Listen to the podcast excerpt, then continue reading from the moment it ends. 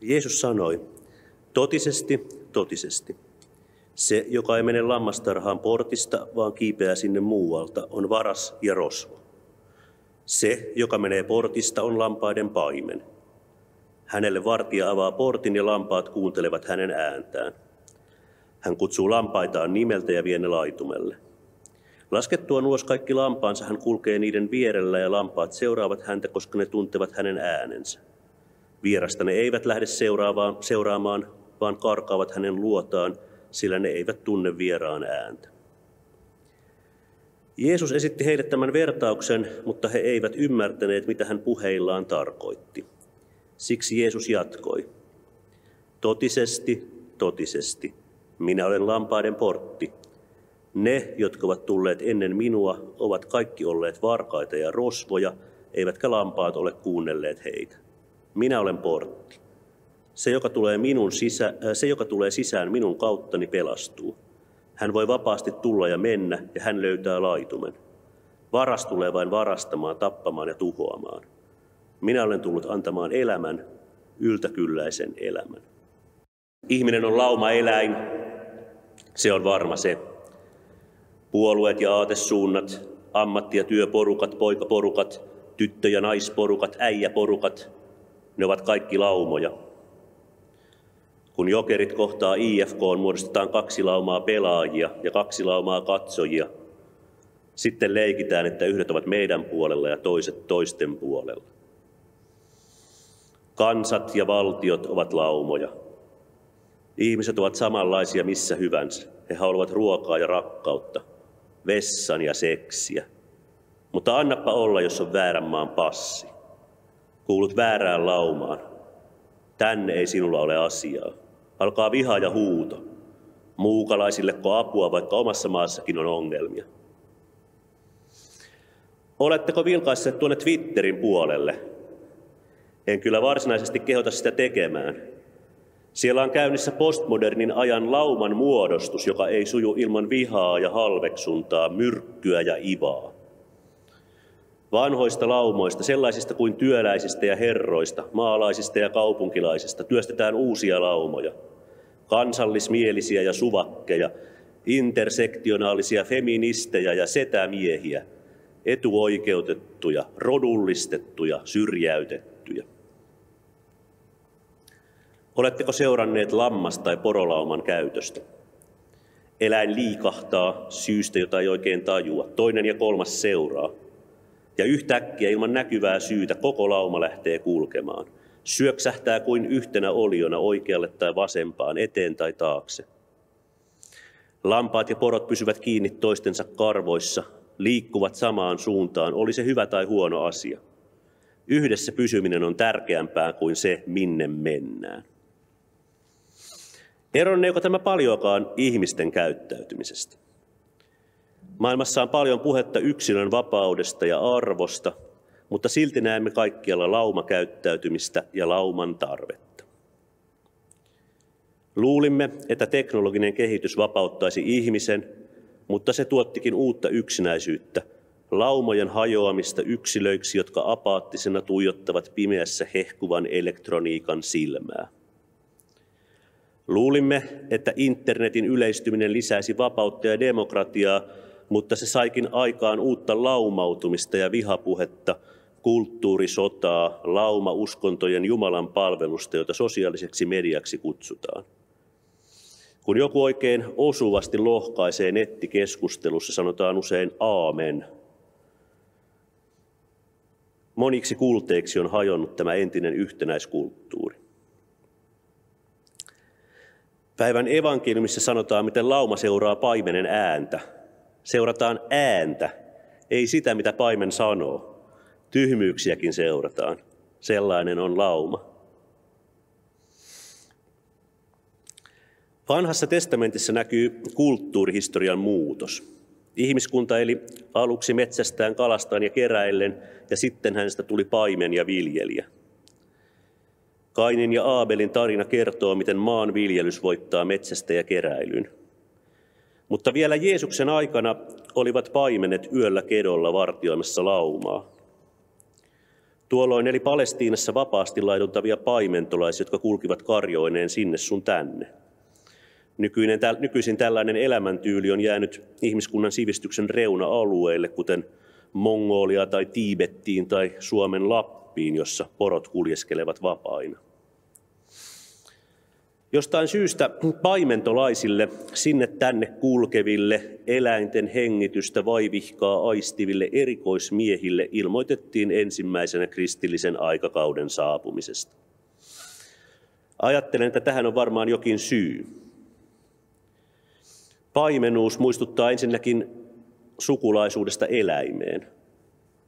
Kristus syntyi eläinten talliin. Hänen syntymänsä ilmoitetaan eläinten kansoittamalle kedolle – Evankeliumi nöyryyttää näin muistamaan, että mekin olemme lihaa ja verta, elimiä ja siksi myös eläimiä, toisten eläinten veljiä ja sisaria. Meidän on kohdeltava hyvin niin lampaita kuin nautoja. On säilytettävä kedut ja kedot ja niityt ja metsät. Ilmastonmuutoksen sukupuuttoaaltojen maailmassa tämä sana on tärkeämpi kuin koskaan. Toiseksi hyvän paimenen sunnuntai, eli tämä päivä, muistuttaa myös lauma elämän ja paimentamisen välttämättömyydestä. Lauma antaa turvaa, seuraa ja oppia. Lauma on lämmin. Mutta lauma käyttäytyminen on myös vaarallista. Kun kaikki kulkevat silmät kiinni kohti rotkoa, jonkun tulisi avata suunsa ja huutaa vaaraa. Harva silti uskaltaa, koska on kovin ikävä olla laumaa vastaan. Joudumme ongelmiin ilman sauvaa ja opasta. Ei ole mukava keskeyttää lauman röhkinää ja määkinää, nurmen syöjän suolistokaasun tuoksuista yhteiseloa. Ja silti toivon, että jokainen teistäkin tietää sen tunteen, miltä tuntuu olla lauman hylkäämä ja ihmettelemä. Kun lauman odotukset kohtaavat ihmisen oman tahdon ja ymmärryksen, syntyy yksilö, vapaus ja inhimillisyys, elämän painavuus, mieli ja merkitys. Vaikka toivon, että tunnette tämän laumattomuuden kokemuksen, en silti toivo, että olisitte ilman laumaa. Tarvitsemme kaikki jotain laumoja, tarvitsemme paimenia. Ja kirkossa on kyse paimentamisesta. Eli siis mistä?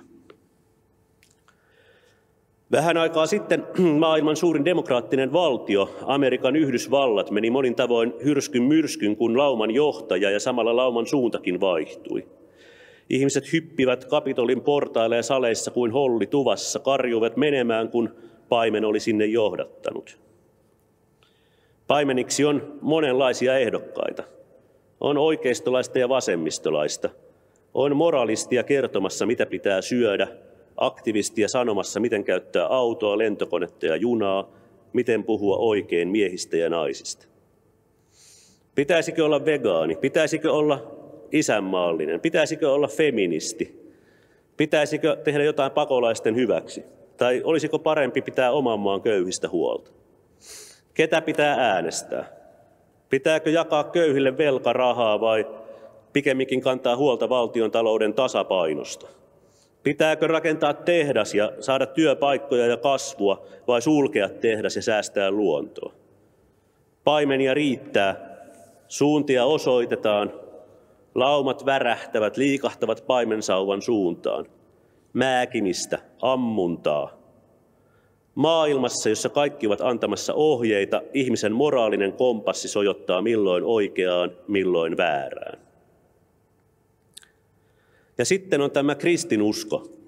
Jumala, armo, rakkaus, joka ei odota meiltä tekoja, vaan uskoa. Hyvällä paimenella ei ole hyvän elämän formulaa, paitsi tämä. Katso ihmistä, katso evankeliumia. Tule portista sisään.